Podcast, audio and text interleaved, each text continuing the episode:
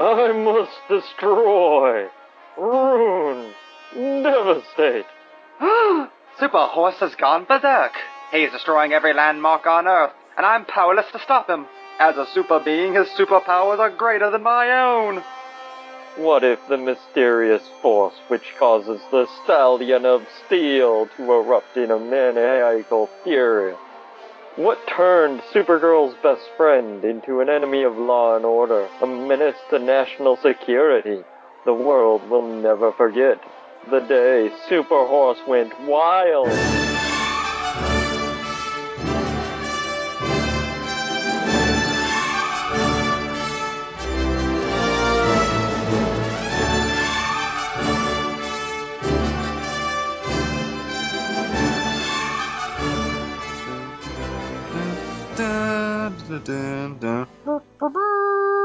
Greetings, fans and friends. We are back with another episode of Supergirl Power Hour. Uh, we are going to be covering the middle of 1963 this time around. As always, I am Corey, and with me is my centaurific co-host James. Aren't we all half centaur, Corey? Would that make you a quarter horse? It makes me a man.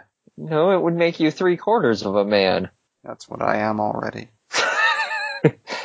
Anyway, uh, the first comic that we have to cover today is Action Comics number 301, cover date of June 1963, written by Leo Dorfman, art by Jim Mooney, and the story is The Secret Identity of Superhorse. Uh, I'll take this one, Corey. He's a fucking horse. End of story. anyway, so If you want to get story- technical with it, yeah, go ahead.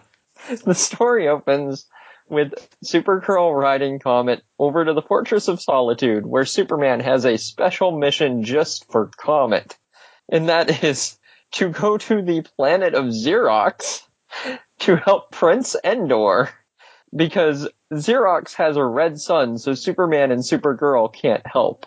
Ah, I think Superman is just naming this shit after things he sees around the house. Come, Linda, you must help me rescue the people of Coffee Cup Land. Superman away! So the planet Xerox is a sorcerer's world, and Superman has decided to send Comet to help because Comet got his superpowers from magic and not from being from Krypton. And this worries Supergirl because if he's going to a planet of sorcerers, they could affect his powers because that's how he got his powers. So Superman tells her she can go too by giving her a plastic spacesuit. Which is gone in the next panel, so I don't know if it's invisible or what. Yeah, that's what I'm getting from it is that it's made out of clear plastic because it looks like there's something over her suit. Like you can see a little outline around her legs. So I think it's I think that's clear just plastic. that's just stalking Superman. That's not going to protect her from sorcery. Or space.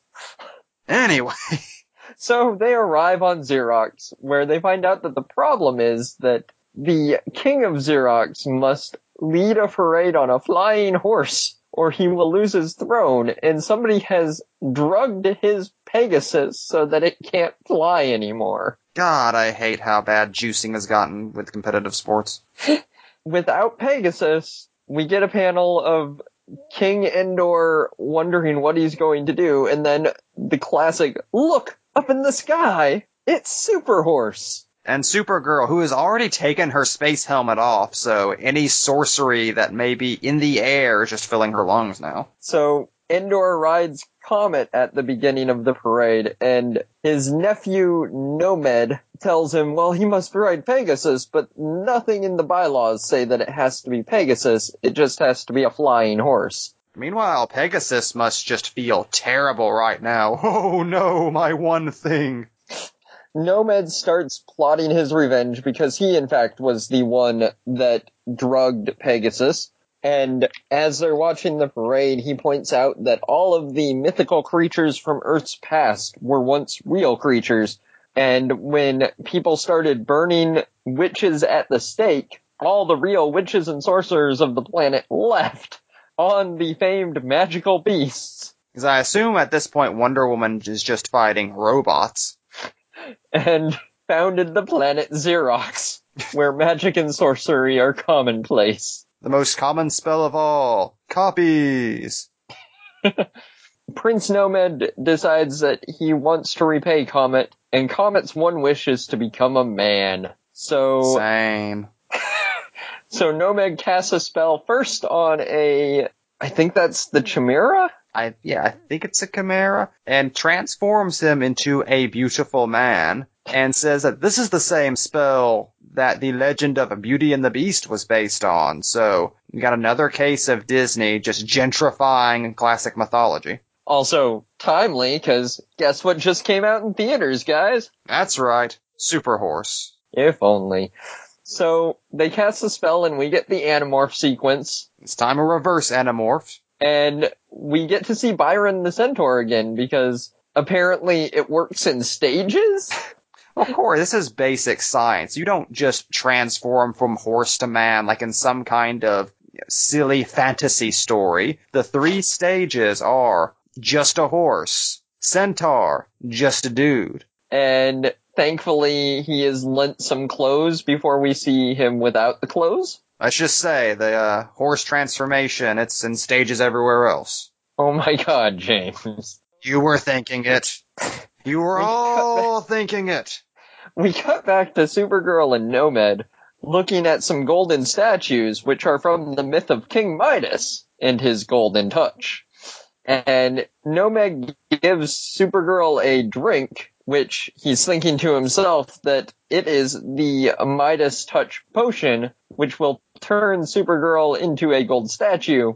And Endor recognizes it from across the courtyard and Byron steals a bow and arrow from a statue, shoots the cup out of Supergirl's hand, knocks it into Nomed, and turns him into a gold statue. And he is dead. He is friggin' dead. He is a corpse and he's gold, like at the end of Danger Diabolik. And then Supergirl faints and is woken up by Byron, who then runs off, leaving Supergirl with Prince Endor in his funky sorcerer hat. And then Endor just walks Supergirl away calmly, uh, explaining what was going on, with his nephew just gold and dead in the background. So he's there forever, I guess.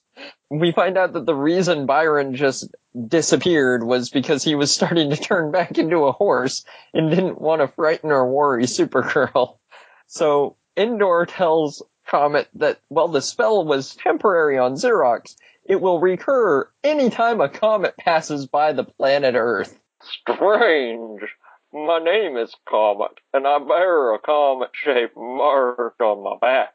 Odd that my fate is so weirdly connected with comets. Don't point out the spotty writing Comet. Comet, you got your name because of the comet on your back. Before that, you were Byron the Centaur. Keep shit straight. So Supergirl's wondering if she'll ever see the archer again that saved her life, and Comet thinks to himself, maybe someday. And he lands in a pack of wild horses, and then that night a comet passes by, cause coincidence, Oh, strange.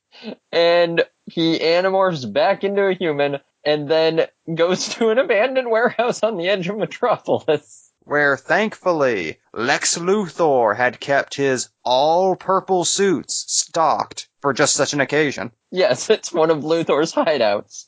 So Byron the man goes to join a rodeo where the man who used to be a horse starts riding horses because that's not weird at all. Also, can we make it canon from this point on that when he's human, his alias is Byron Man?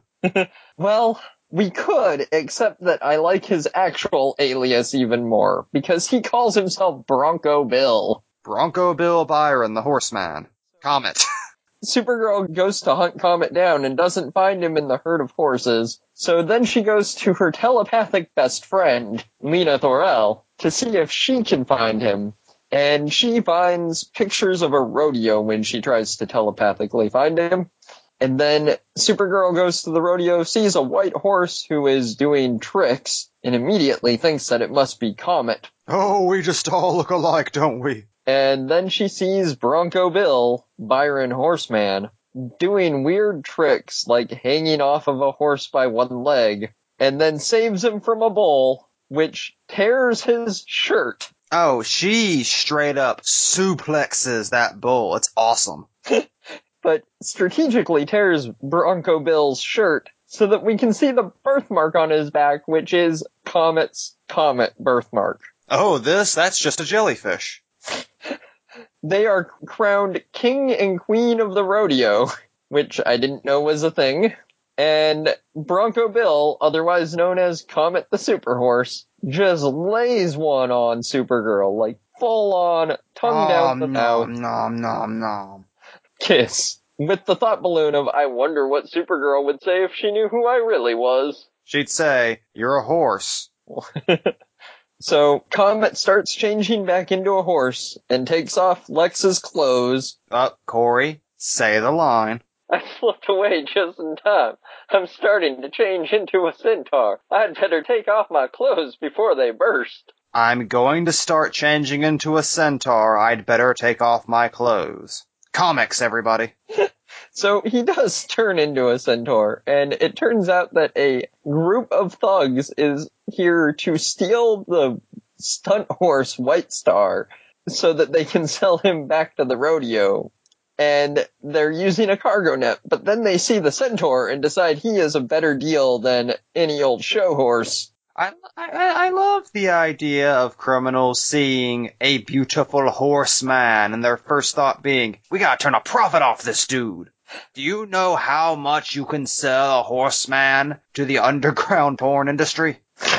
So they catch Byron in his in their nets and then take him on their helicopter because taking a horse on a helicopter seems like a really smart idea, guys. He finishes his three-step transformation back into a horse, which gives him his superpowers back, and he just blows through the door of the helicopter. leaving them to just fall to their deaths. And when I originally read this story, the next page was missing, so I just thought this was the end. Ha ha ha! Enjoy dying in a fiery inferno, suckers! Super horse away! Alas, it was not how that story ended. The uh, criminals, in fact, were able to use their parachutes to escape the fiery uh, death that awaited them. And then they went back to their boss to tell him why they couldn't get the uh, show horse because they had instead abducted a centaur, which turned into a super-powered flying horse that destroyed their helicopter. and he responds by going full kingpin and just beating the shit out of them. The end.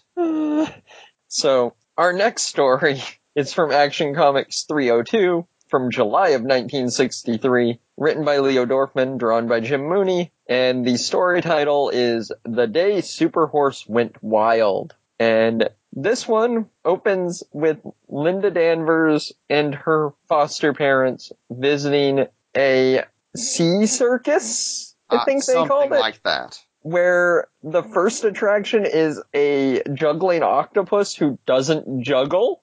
He juggles. He just can't quite get all of the balls. So as they leave, the person running the show is like, this was horrible. We need mermaids. I just got an idea. If we had a mermaid and a merman, customers would come in droves. I just remembered an old sea chart, a map of Zone X. That's where we'll catch our act.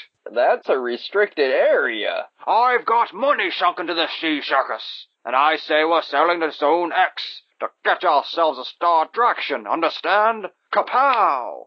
yeah, he just socks the other sailor, and then they head out to Zone X, where there's a big sign with a flashing light that says fishing is forbidden within this area by order of the UN.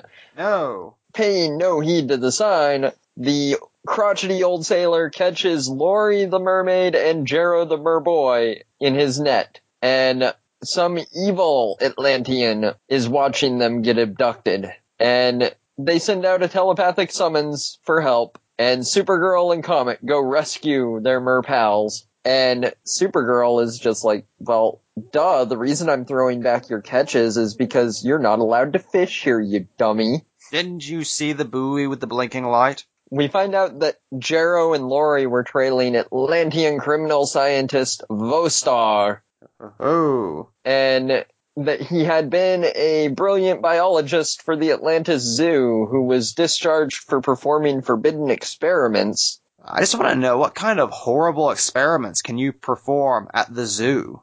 Hmm, if I can maybe get the monkeys to mate with the rhinos, I'll create a super monkey with horns. I mean, that's how I get thrown out of zoos. Supergirl is having none of this because this is Comet's first visit to Atlantis because horses love to swim underwater, right? Uh, he was in space for a really long time. This is all still new to him. So we find out that Vostar was the one that was trying to get Jerro and Lori captured, and he was doing so with a mental command helmet that he will use to help get his revenge against Supergirl and Superhorse. And we get introduced to a couple of Atlantean zoo animals, first of which is the sea spider, which uses nets to catch fish instead of webs to catch flies. And then we get the Yarkan, which is a kangaroo frog. Cause it looks kinda like a frog with weird eyes and antennas, But it has but it has a kangaroo pouch. I'm so glad Atlantis sunk to the bottom of the sea. And in that kangaroo pouch, what does the Yarkan have, James? No, no, no. Underwater kryptonite! And Vostar thinks he has won because the Yarkan has the underwater kryptonite, which is incapacitating Supergirl, but he doesn't know that Superhorse is immune to kryptonite because Superhorse is not from Krypton. But Superhorse pretends to fall over so that Supergirl can climb onto his back and he can take her away. And then Lori and Jerro get the kryptonite back in its case by shoving a piece of driftwood into the Yarkan's mouth so it doesn't eat them. And then they give Supergirl the kryptonite because, really? Here, friend, this is the one thing that can kill you. Keep it as a memento of the time you almost died. So we get a repeat of Comet's origin story, and then we get a repeat of last issue where we saw that he had turned into a man because of a comet and kissed Supergirl. And then we get perhaps my favorite panel from this issue as Supergirl plants a friendly kiss onto Jerro as Comet looks leeringly in the background thinking, Supergirl doesn't know it, but she kissed me like that once. ew. Uh, so we cut to Vostar's lair where he has a Teen Beat pinup of Lex Luthor scowling hung on his wall. Corey is not exaggerating. Vostar hero worships Lex Luthor and wants to be the Lex Luthor of Merman and has a poster of Lex Luthor up in his base that we see many times. That's just Luthor in a shirt that is slightly unbuttoned, scowling. I don't remember posing for this. The next night, Supergirl gets a summons to take care of an emergency at the lighthouse, and she finds out that the reason there's an emergency at the lighthouse is Superhorse is under it just destroying its foundation. And so she rebuilds the lighthouse and uses heat vision to turn a boulder into a beacon to destroy the light that Superhorse broke. Because science? And then she scolds Comet, who doesn't know why he was doing what he was doing. But later the next day, Superhorse destroys a submarine like it was cardboard, which makes Supergirl have to repair it, and she doesn't know what's going on with her horse. But then we cut to Vostar, who is using his telepathic helmet to turn Superhorse evil at random periods. And then we see his Teen Beat poster again. Maybe one day you'll approve of me, Luthor. Who are you? Where the hell are your legs? Where did you get that photo of me? That's the fictional story that exists in my head. This leads directly into Comet going on a Superman 3 rampage across the world as he destroys the Hoover Dam, decapitates the inexplicably brown Statue of Liberty, and cuts the Washington Monument in half, which I assume fell and killed people. Which leads to the American government bringing in tanks to shoot Comet down as he says to himself, Help, they hate me. Everyone has become my enemy. I don't blame them, but I wish I knew what causes those insane moods of mine. same super horse, same. But because he's invulnerable, the tanks do nothing. And Vostar contacts Superhorse and sends him back in time to destroy the Panama Canal. No, that fiend. What will happen to our nation's infrastructure? Superman worked so hard to protect it. It just so happens when he went back in time to destroy the Panama Canal, it coincided with Halley's Comet, which we all know now turns Comet into a dude. And we get a shot of Comet transforming back into a centaur, but he's still wearing the harness and cape, so there's just a cape on his ass. And I kind of want that to just be his costume. And he finds what the captions call a secret cache of clothes. Left by Sir Lutherington the Fourth. and Vostar is trying to contact Comet, and he just keeps finding images of a blonde human at this point. So he returns to the present somehow. Maybe he just falls asleep in a cave for a hundred years until he wakes back.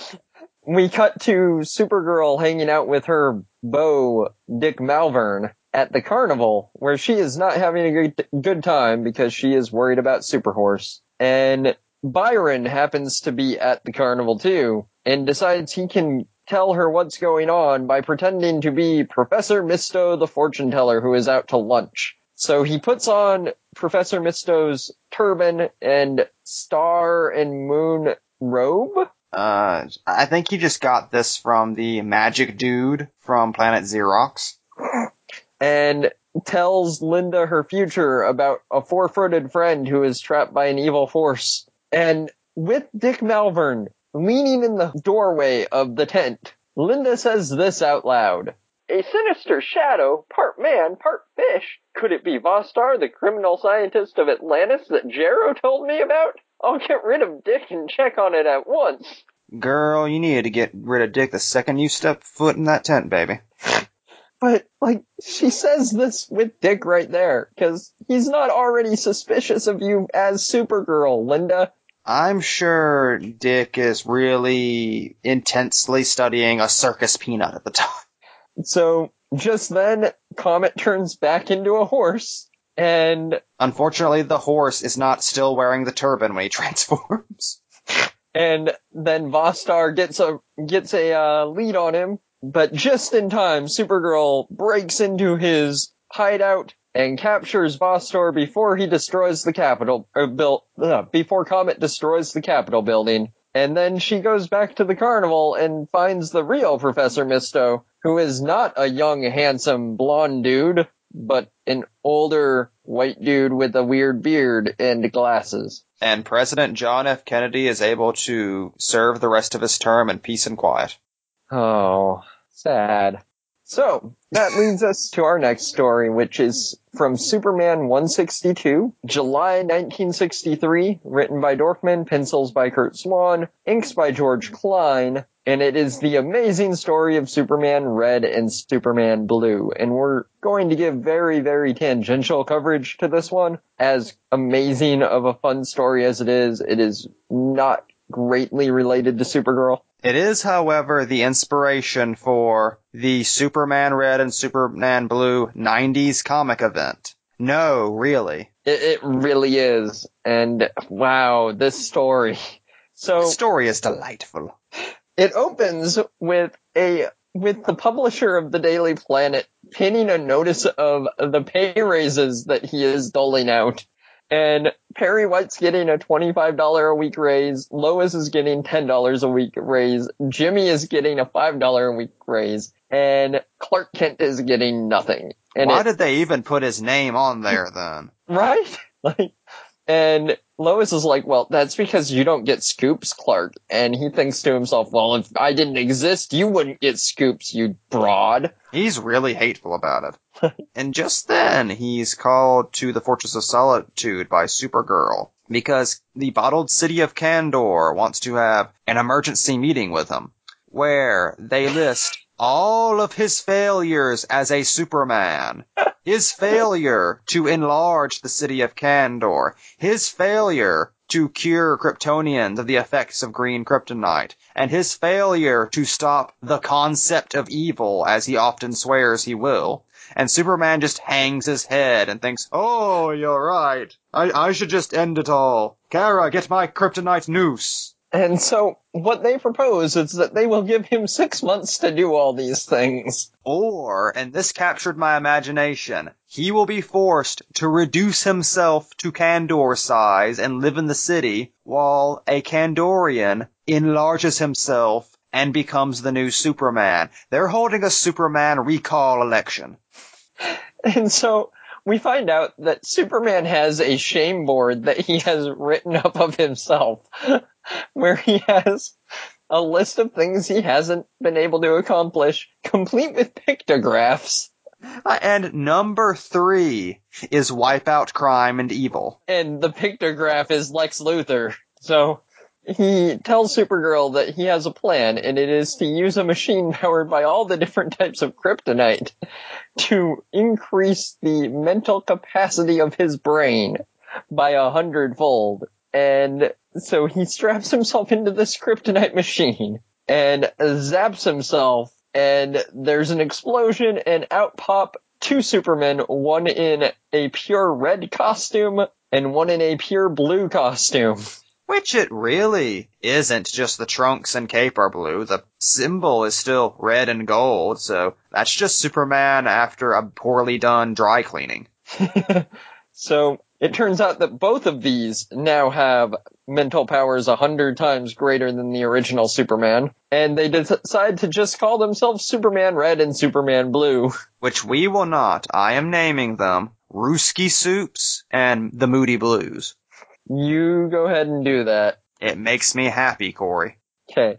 So their first task is to increase Kandor back to its normal size, which they figure out a way to do it, and at the same time bring back the entire planet of Krypton with hypermagneton rocks that they chuck together and build a planet with. Well, they built the planet out of all of the kryptonite they've encountered over the years because it happens that often.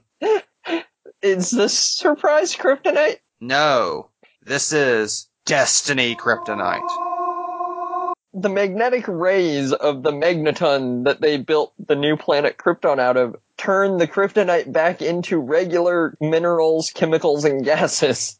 And they built Krypton back to its exact specifics and then increased Kandor back to its normal size on this new planet. And then the Kandorians have the gall to complain that the cities are not exactly as they were. Risky Soups and Moody Blues take pity on them and instruct them how to use their incredible super strength to rebuild the cities. And then the Kandorians are persnickety because they don't want superpowers anymore. They want to be put back in orbit around a red sun because they want to be normal. Can we please be sick and die? So Superman Red and Superman Blue, Rooski Soups and the Moody Blues, Corey. I am not calling them that. I will leave this podcast.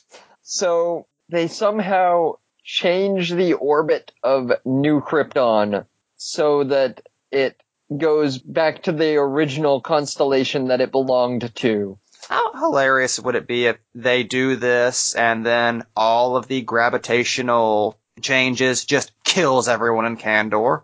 Like Superman just dusts off his hands. Well, anyway. So then the two Supermen get called by the Atlantis and they are tired of being considered freaks on Earth. So they want their own new planet. Ugh.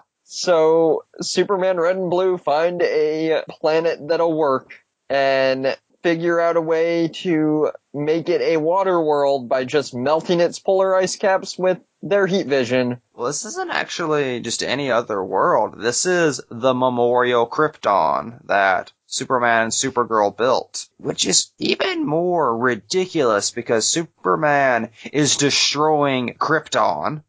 It's a memorial, but there were still robot men who lived there. Linda could visit her robot family. So the Atlanteans are like, well, that's great and all, but how will we get there? We can't breathe in space because we need water. So, James, you want to take this one? So Ruski Soups and Moody Blues create a giant typhoon of water that spirals all the way from Earth to the darkest depths of space where the new planet is, and it just launches all of Atlantis through the cold vacuum of space into this planet. And I assume they're just reduced to some kind of gel by the time they hit the surface.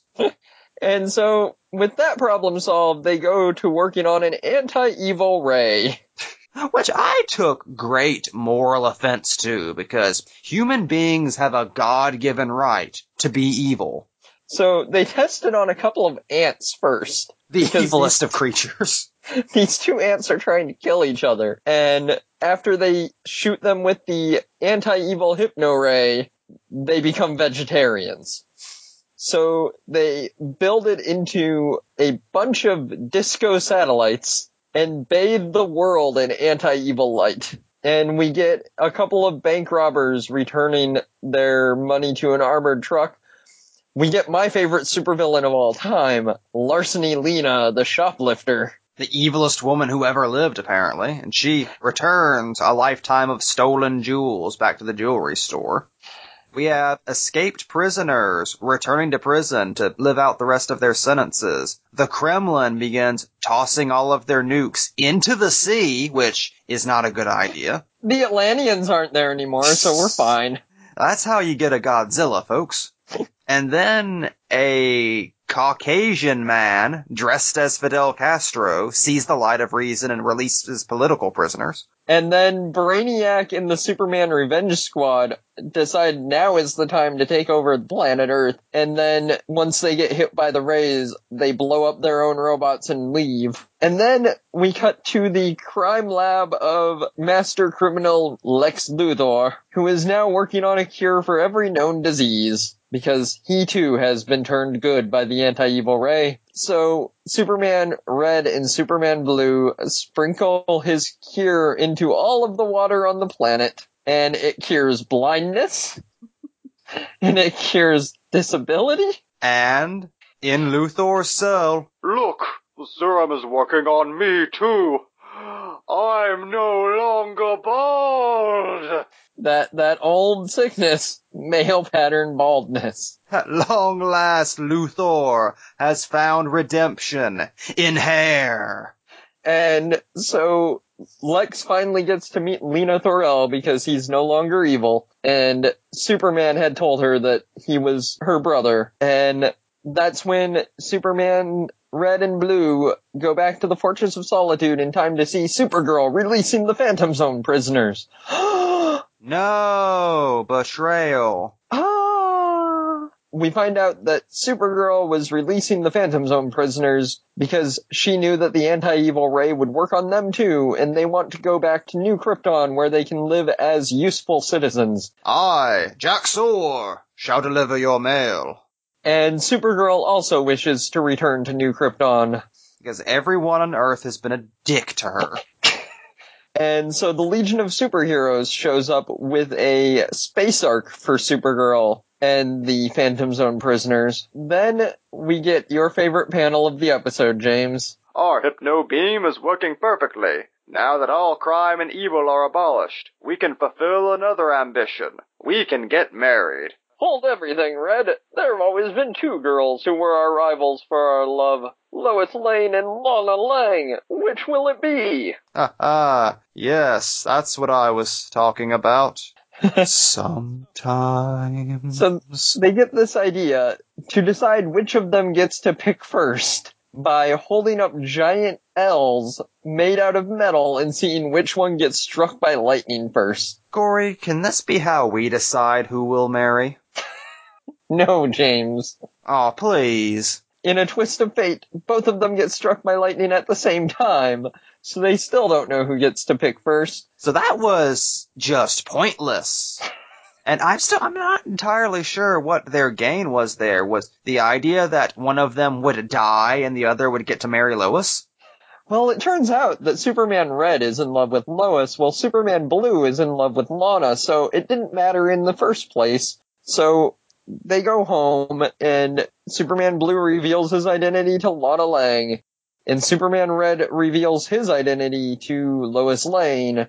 And whenever we cut to Brewski Soups and Lois, he's putting his clothes back on, so you can tell how she took the news. Well, your costume is red. You're not the real Superman.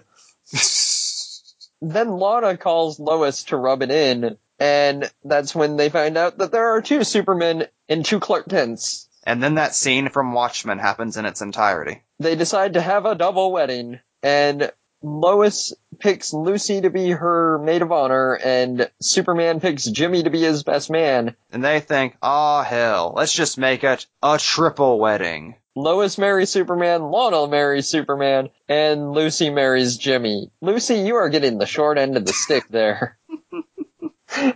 it turns out that Superman Red decides he wants to go live on New Krypton, and Lois goes with him, and so does Super Horse and Super Dog. And Super Horse is just beleaguered by the loss of his lady love to New Krypton, so maybe with a new lease on life on a new planet, he can rebuild his life as a horseman. And Superman Blue decides that he's going to retire and leave all the natural disasters to his robots. And devote his life to science. Cut to an old-timey spinny newspaper panel of Superman to devote life to science with a photograph of Superman looking exactly like Origin Batman in a lab coat looking at beakers.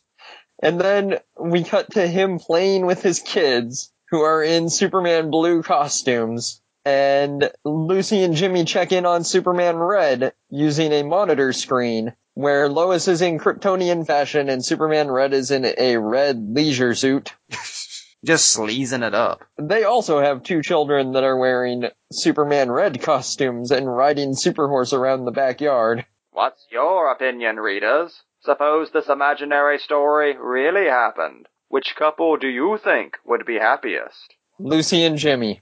And that brings us to our last story of the episode, which is Action Comics number 303 from August of 1963, written by Edmund Hamilton, penciled by Curt Swan, inked by George Klein, and it is the Monster from Krypton. And this story is stupid.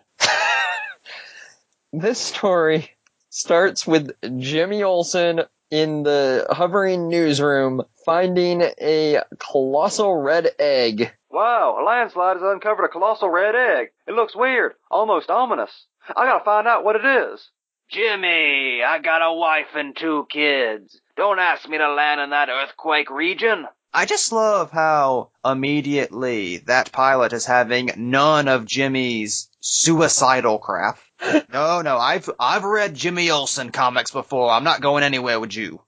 Jimmy summons Superman. So Superman immediately recognizes the red egg as that of a Drang, a monster that destroys everything. And it looks kinda like a sandworm with a horn and spikes. It's it's very Japanese. Oh, you know who it looks like, Corey? Uh, Rainicorn from Adventure Time. I will take your word for that. I, I do not watch Adventure Time. Folks at home, tweet images of Rainicorn at Corey for the rest of her life. That's at Corey Marie 21 on Twitter.com. Thanks, James.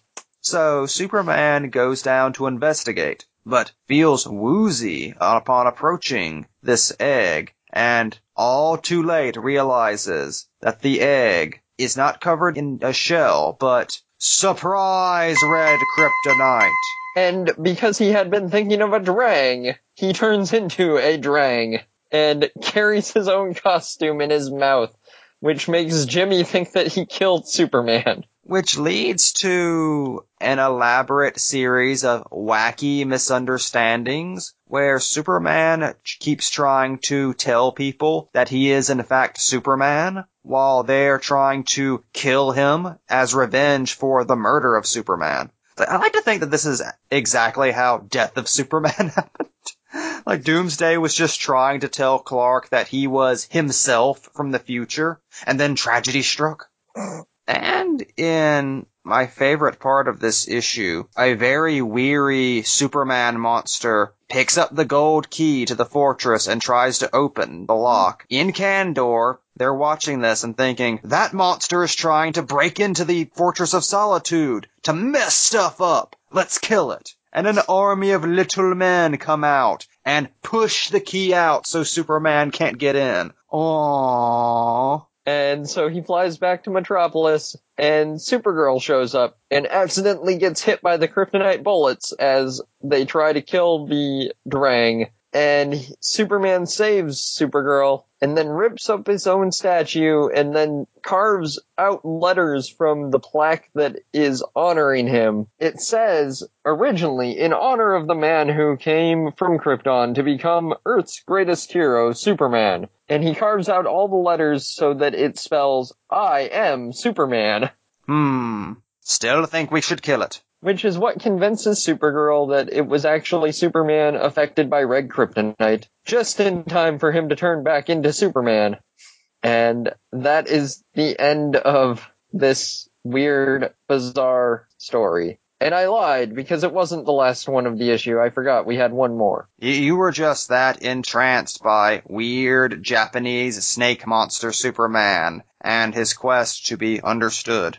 The last story is also from Action Comics, number 303. It's the Supergirl story of the issue. Uh, also from August 1963, written by Leo Dorfman, art by Jim Mooney, and the title is Supergirl's Big Brother. We open with Supergirl using her superpowers to do the household chores. Then some random frat boy walking up to the Danvers' house. That's the right address. This is where I go into my act. Linda answers the door and tells this guy that the Danvers aren't home, but she's their daughter, so can she help him? And he's like, well, I know that they don't have a daughter. And Linda gets sassy. Well, it just so happens that I'm the Danvers' adopted daughter, Linda. And who are you? Adopted daughter, eh? Well, you might say I'm your brother. Your big brother, Jan and Supergirl uses her X-ray vision to see that he does in fact have an identification card in his pocket that says his name is Jan Danvers from Midvale, USA, USA, and if there's an emergency to contact Fred Danvers. And so he tells her that he's been away in the army in Korea and that dad must have told her about him. Just then the Danverses get home and they uh they are shocked to see their son, who indeed has the birthmark on his wrist that their son had. Also of a comet? It is not. It looks like it's in the shape of a crescent moon. They tell Linda that he had been reported dead many years ago, and he reveals that there was a mix-up in the records. He was wounded and shell-shocked and had amnesia, and didn't recover until just now which should be really outlandish, but that's actually the most grounded, down to earth thing that's happened in any of these stories. So, Linda wonders why she had never heard of her older brother, and the Danverses say that they were so heartbroken that they just kind of went into a fugue state and forgot he existed. so, we get a scene where Jan kisses Linda, and Linda goes full anime blush. Hmm, for a second there I Nearly forgot I was his foster sister. Can we go one goddamn episode without wacky incest shenanigans? no, James, we cannot. So, we get a panel where Jan is painting his birthmark on with makeup paint. And then we get a, we get a scene with Supergirl rounding up some tigers uh, that was weird. I, I didn't quite follow that. And I don't know, James. And then we get a panel of her coming out of the closet and Oh. Jan catching her coming out of the closet. Chuckle! In the closet, eh?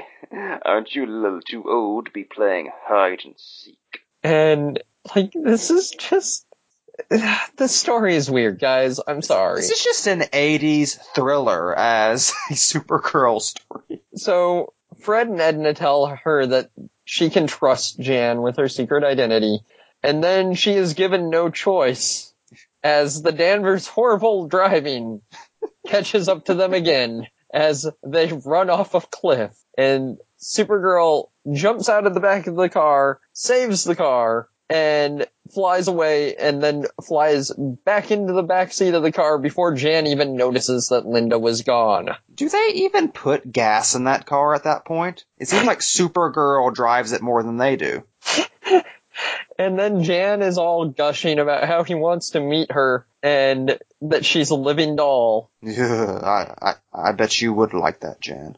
And then we get another thrilling scene where Linda uses her superpowers to do laundry. Because this story is an all super chores spectacular. Right? And then she uses her superpowers when Jan nearly gets crushed by a car that he is repairing to save him, and that's how she finally reveals her identity to him. Supergirl, my own kid sister. I can't believe it.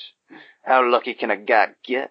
Must be great having all those powers. Golly, how I wish I could be super too. He says as he caresses her cheek.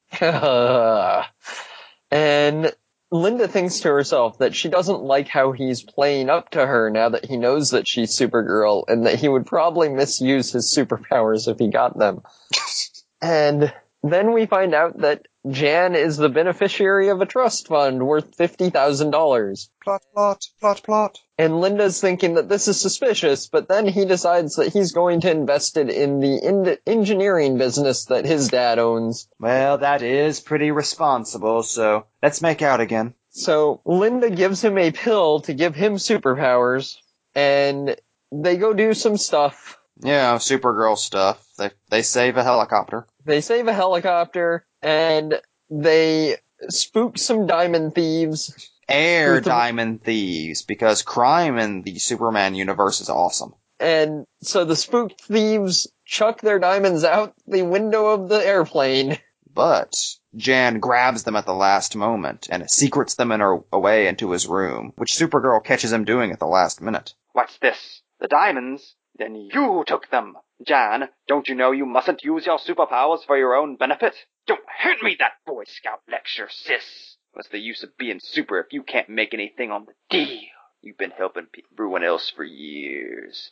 Now how about helping a member of your family? No one would know what happens to those diamonds. And that's when Supergirl notices that he doesn't have the crescent moon birthmark that Jan does. So she knows he's a fake. And she confirms this by going to Korea and finding the grave of the real Jan Danvers. And then she comes back and confronts the fake Jan Danvers, who we find out is really named Biff Rigger.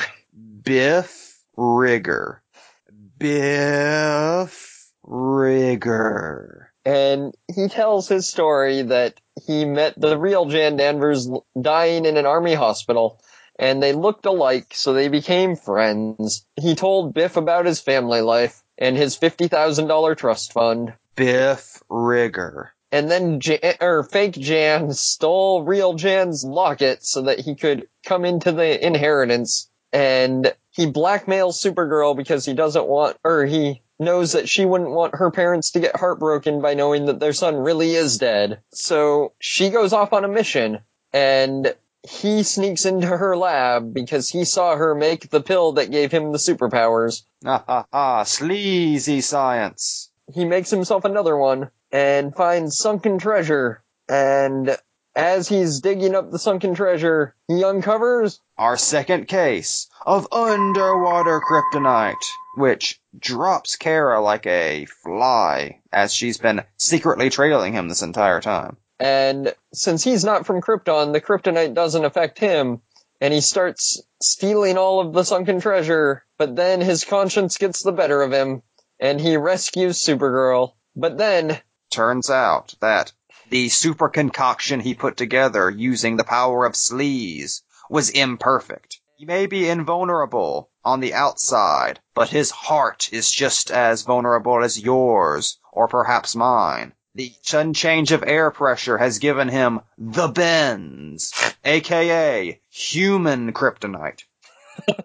And so he lays dying on the beach as Supergirl wakes up and she promises to tell the Danvers that he died a hero. When fake Jan dies, Lori suddenly appears and tells and tells Supergirl they will give him a heroic burial beneath the sea among the heroes of Atlantis.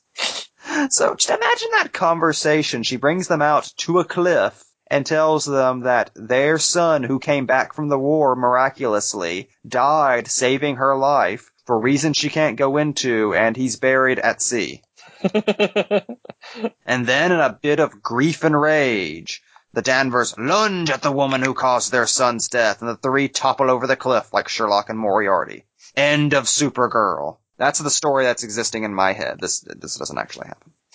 We've gotten a couple of those this episode, James. I can't help it if I'm a writer. You know what else we've gotten a couple of? Letters. Oh. Segue. So we, as we open our super female portion of the show, we received our first letter and it came from Supergirl Power Hour fan Red 5 and it reads, Hi Corey and James. You may already know this, but the letter that you guys read from Action Comics number 300 complaining about Supergirl's numerous doubles was, irony of ironies, itself subject to spurious cloning. In Action Comics number 302, they accidentally printed and replied to the same exact letter, this time with a different excuse. Loving the show, keep up the good work. Thanks, Red 5.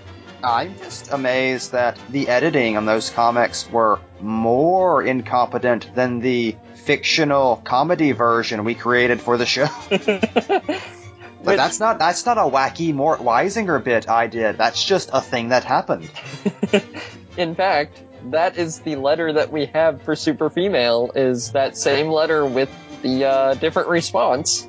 Dear editor, how do you explain the numerous doubles your writers have had for Supergirl? There was Lesla-Lar from Kandor, Lena Thorul, Luthor's sister, Luma Lynai, who looks like an adult version of Supergirl, and there is Supergirl on the twin planet of Terra, Evelyn Petrofelli, East Boston, Massachusetts. we don't. Uh, uh, I'm sorry. sorry. we don't think our writers are so extravagant with lookalikes for Supergirl. You'll note that each double exists on a different world. Don't you think Supergirl is entitled to have at least one double per planet? Signed, Bort Weisinger. so, there you have it, guys. We we got to do the same letter twice in a row. Thanks, Red Five, for uh, bringing it to our attention. As always, you can reach us on the Twitter at SGirl Power Hour. You can reach me on Twitter at CoreyMarie21. And you can reach me both on the same Twitter and at Graphic Novelism and at Box Office Pulp. And also catch me on those two shows at boxofficepulp.blogspot.com and graphicnovelism.com. And you can check out those shows, this shows, and shows you don't even know about at pulppodcastnetwork.wordpress.com. And you can find us on Facebook at Supergirl Power Hour and on Tumblr at supergirlpowerhour.com. You can also find a monthly column by me. If you don't get enough of me talking about Supergirl, uh, I am doing a monthly column over at womenwriteaboutcomics.com called Supergirl 101. Uh, the first piece went up about a month ago, and then the second piece will be going up sometime in the next uh, week or so, and that is an interview with Jamal Igle from Emerald City Comic Con that I just attended. Very thankful that he did that for me. And I know from experience, Corey is not afraid to ask the hard hitting questions, so she's going to get to the truth about Supergirl. Again, you can find that over at womenwriteaboutcomics.com. The series heading is Supergirl 101. Check out that shit, check out the other shit, and hope you enjoyed the shit you're listening to now. Until next time, I've been James. I've been Corey. Stay mighty, my friends. Superman, no!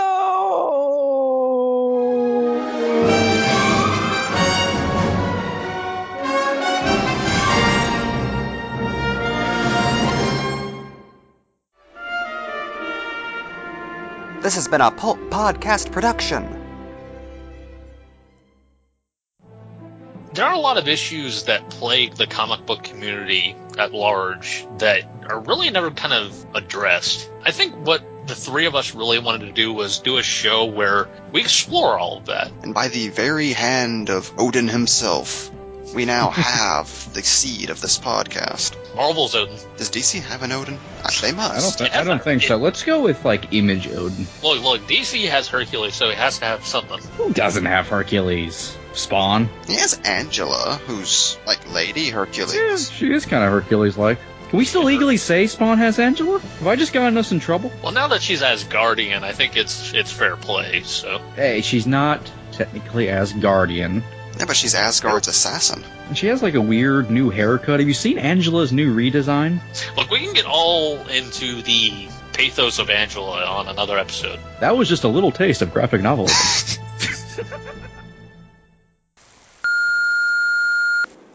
Bruce, hi. It's, it's me. I just got back on the jet, and I just, I feel awful. And now I'm just sitting here and, and thinking of all the stuff I should have said and I didn't. I, I mean, I, I didn't even get to tell you that, that I'm your super friend too. Because of course I am. We're the world's finest. What am I doing?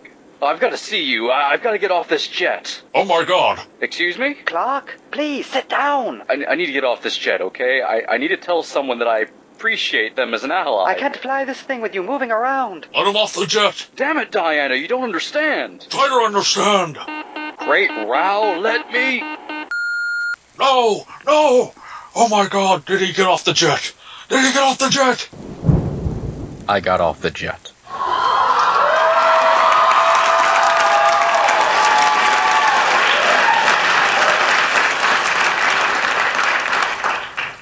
I respect you as a friend and as a partner. As do I. And I'm never letting you go again. You and me, alright? This is it. Unless we're on a break.